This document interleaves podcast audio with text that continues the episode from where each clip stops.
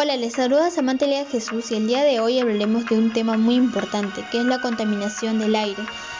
Hoy conocerás sobre la contaminación del aire, la situación actual, causas y acciones para mitigarlos. Debemos entender como contaminación del aire que estamos dañando la salud de nosotros, los seres vivos. Estamos dañando nuestro propio ambiente. Lamentablemente estamos viviendo una situación muy difícil, ya que son muy pocas las personas que reflexionan ante este problema. Asimismo, entre las causas que ocasiona esta situación se encuentra la quema de árboles, la quema de basura el uso de transportes, las industrias y fábricas, ya que botan mucho humo y ese humo contiene varios químicos que contaminan el aire.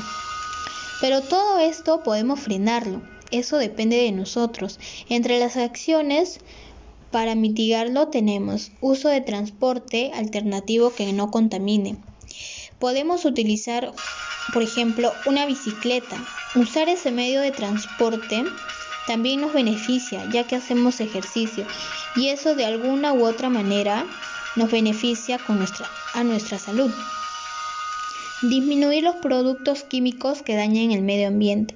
En vez de usar productos con químicos que afectan nuestro ambiente, podemos cambiarlo por algo natural. Es más, nosotros mismos lo podemos hacer con cosas o ingredientes naturales. Práctica del uso de las tres R. Debemos de gastar solo lo necesario, lo que verdaderamente vamos a utilizar. Podemos volver a utilizar algo para otro fin distinto al original. También podemos volver a utilizar el material con el que está hecho un objeto para fabricar uno nuevo. Podemos hacer muchas cosas con materiales reciclados.